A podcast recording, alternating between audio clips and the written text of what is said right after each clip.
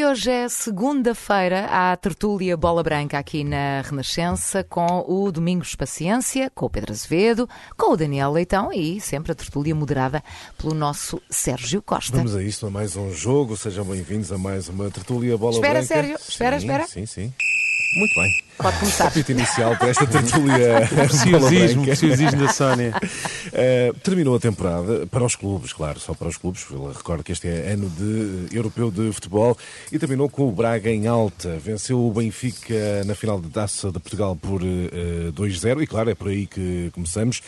Domingos, uh, enfim, o Domingos, recordo, dava boa uma. Tarde, boa tarde. Davas uma boa dose de favoritismo ao Braga, ao contrário do Pedro Azevedo, que, enfim, dava muito mais favoritismo ao Benfica. Já lá vamos. Uh, eu pergunto, Domingos, para ti qual foi o segredo? Uh, é certo que o Benfica ficou reduzido a 10 unidades, ainda na primeira parte. A expulsão justifica o menor rendimento do Benfica ou há outras razões para a vitória do Braga? Sim, esse momento marca o jogo, não haja dúvida. E o Benfica até, na minha opinião, até entrou melhor e, e autoritário, mas a partir desse momento acho que o Braga tomou conta do jogo.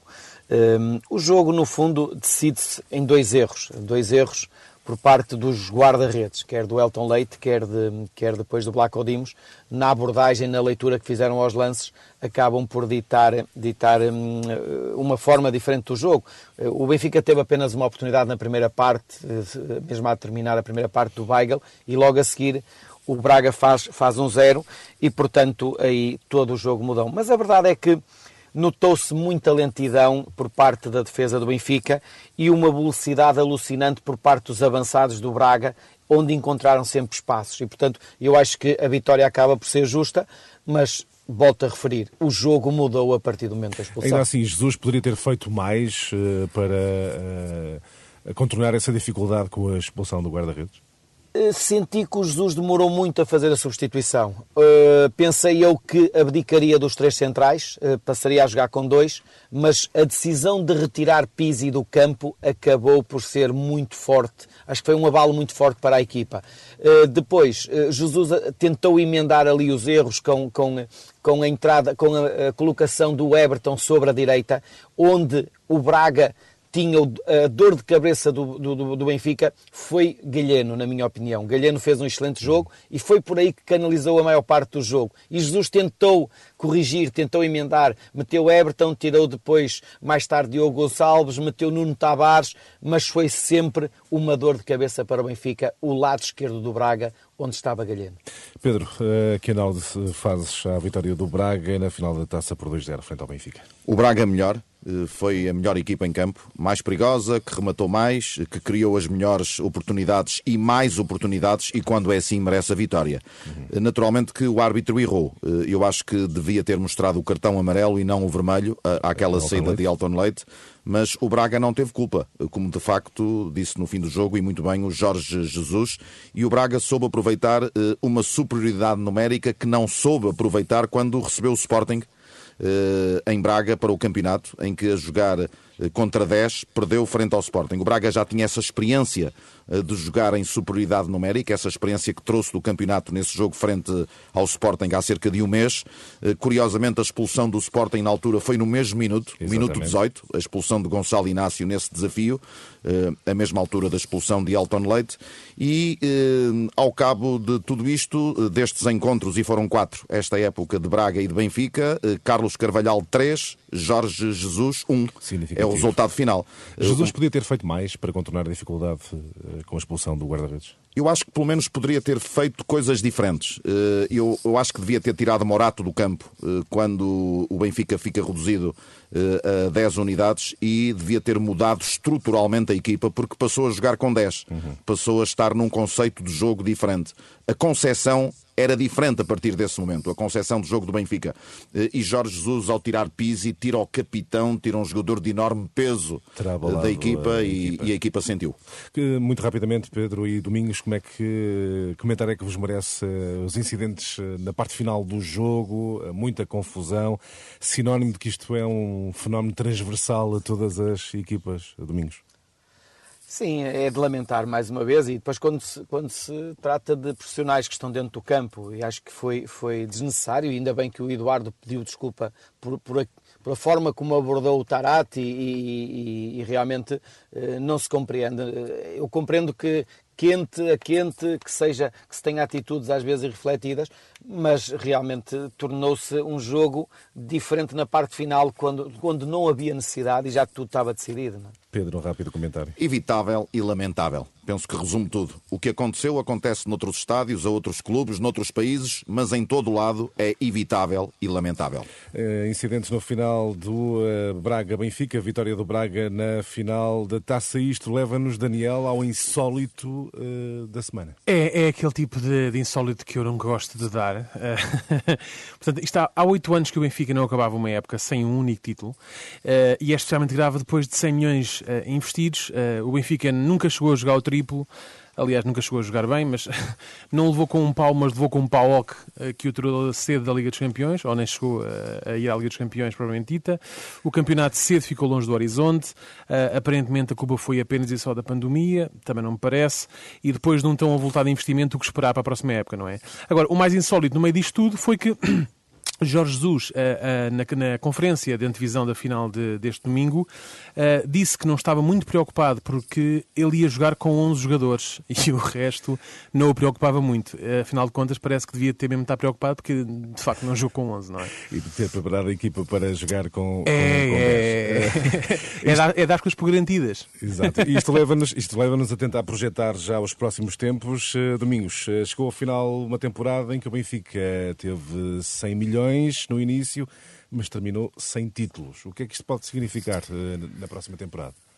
Sim, eu acho que este ano foi um ano diferente e o Jesus, em determinados momentos da época, também fez ver isso, que realmente não era fácil treinar, trabalhar e, portanto, foi muito de justificações esta época. Mas, eh, na minha opinião, eu acho que o Benfica tem um bom plantel, tem bons jogadores. Um, o único senão que eu vejo, e acho que foi isso que não, que não, não ajudou que a equipa crescesse e consolidasse, eu acho que é o aspecto defensivo, principalmente na zona central. Na minha opinião, Bertogan e Otamendi não são os mesmos jogadores de, outro, de outros tempos e o Benfica pecou muito por aí. Foram muitos erros durante a época uh, e, de, de, certa forma, levou a que o Jesus optasse pelos três centrais, porque esta opção não é normal e nunca vi o Jesus num clube grande a jogar com três centrais. E se calhar isso é uma imagem, passa uma, uma imagem ou uma mensagem de alguma fragilidade defensiva e normalmente o treinador opta por três centrais. Acho que é aí que o Benfica terá que investir e não vai gastar de certeza absoluta o dinheiro, que, o, o valor que gastou, nem de perto nem de longe. Não? É? Pedro, como é que projetas a próxima temporada do, eh, do Benfica, depois de um falhanço brutal uh, nesta temporada? É, o projeto desportivo do Benfica falha, esta época o Benfica falhou tudo, falhou em todas as frentes uh, e esteve em finais, perdeu duas finais, da Supertaça, que foi dentro desta época, foi em dezembro, e perdeu a final da Taça de Portugal, meia final da Taça da Liga não passou disso, e o Carrasco foi o Braga. Uh, e no campeonato fica em terceiro, a uma distância muito grande do vencedor, portanto é uma época falhada, a época do Benfica. E eu acho que há um momento crucial para este falhanço. O momento crucial é quando o Benfica não se apura para a Liga dos Campeões. Uh, nesse momento, o Benfica teve de transformar o seu projeto e teve de vender um jogador, teve de vender uma das suas joias, porque não teve o dinheiro da Liga dos Campeões. E esse jogador fez muita falta ao Benfica. Rubén Dias uhum. fez muita falta ao Benfica, porque a defesa do Benfica, como disse há pouco Domingos, e eu subscrevo, uh, o calcanhar daqueles deste Benfica foi a defesa. Falta velocidade, uh, à e zona mais defensiva do Benfica. O Benfica tem de ser muito ativo no mercado. Eu pergunto também que jogadores contratados é que fizeram a diferença no Benfica. Provavelmente o Benfica terá também de vender alguns dos jogadores que contratou no último verão.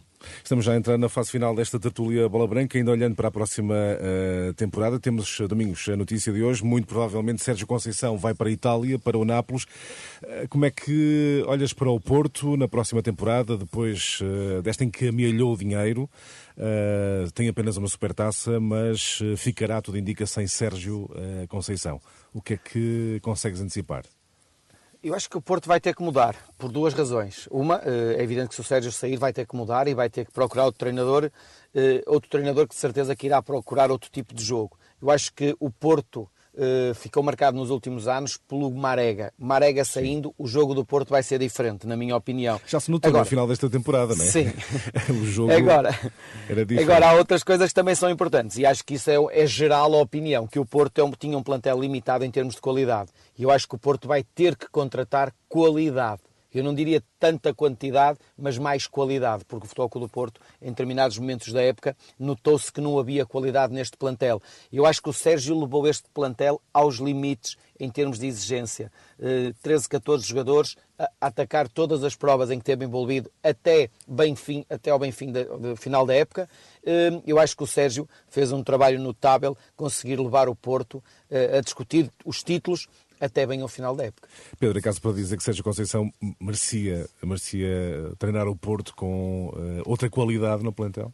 Até porque houve uma restrição de mercado Exato. imposta ao Porto pelo fair play financeiro da UEFA e foi nestas condições que Sérgio Conceição trabalhou quatro anos.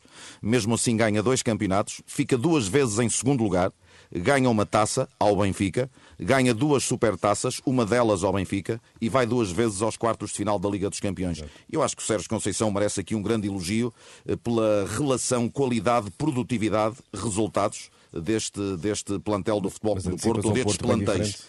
Eh, eu acho que o Futebol Clube do Porto eh, vai depender muito do perfil do seu novo treinador. Eh, vai necessariamente ser um Porto diferente, porque há saídas de jogadores.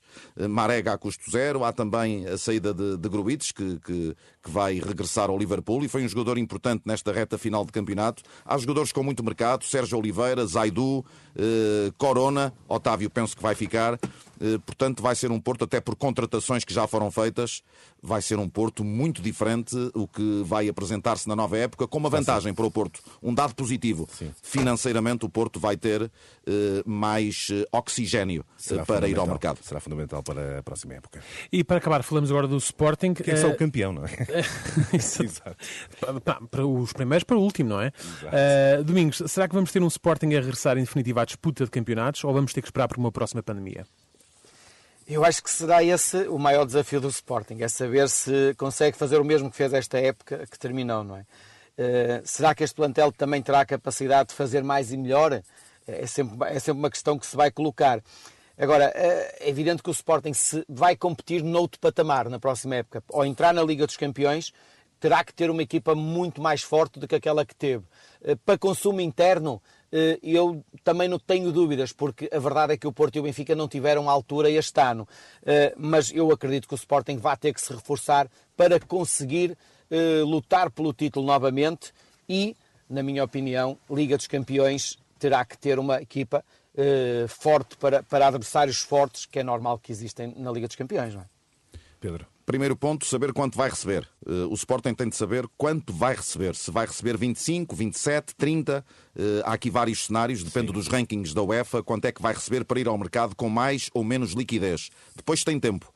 Tem tempo para esperar pelo europeu. O que vai fazer Nuno Mendes no europeu, se vai ou não haver uma venda milionária com Nuno Mendes. O que vai fazer Pote no europeu Pedro Gonçalves não tem muito espaço nesta seleção nacional, mas por alguma contrariedade que possa acontecer, poderá vir a jogar e poderá evidenciar-se. Portanto, há aqui, há aqui alguns elementos que ainda não estão devidamente definidos. O que me parece é que o atual plantel do Sporting, se não for reforçado com quatro competições eh, nacionais, mais Liga dos Campeões, parece-me curto. Só para o ano é que poderemos eh, confirmar isso mesmo. Obrigado, Pedro Azevedo. Domingos Paciência. Sónia, chegamos ao fim de mais uma tertulia bola branca. Com licença. Até para a semana. Até, Até para a semana. Até para a semana.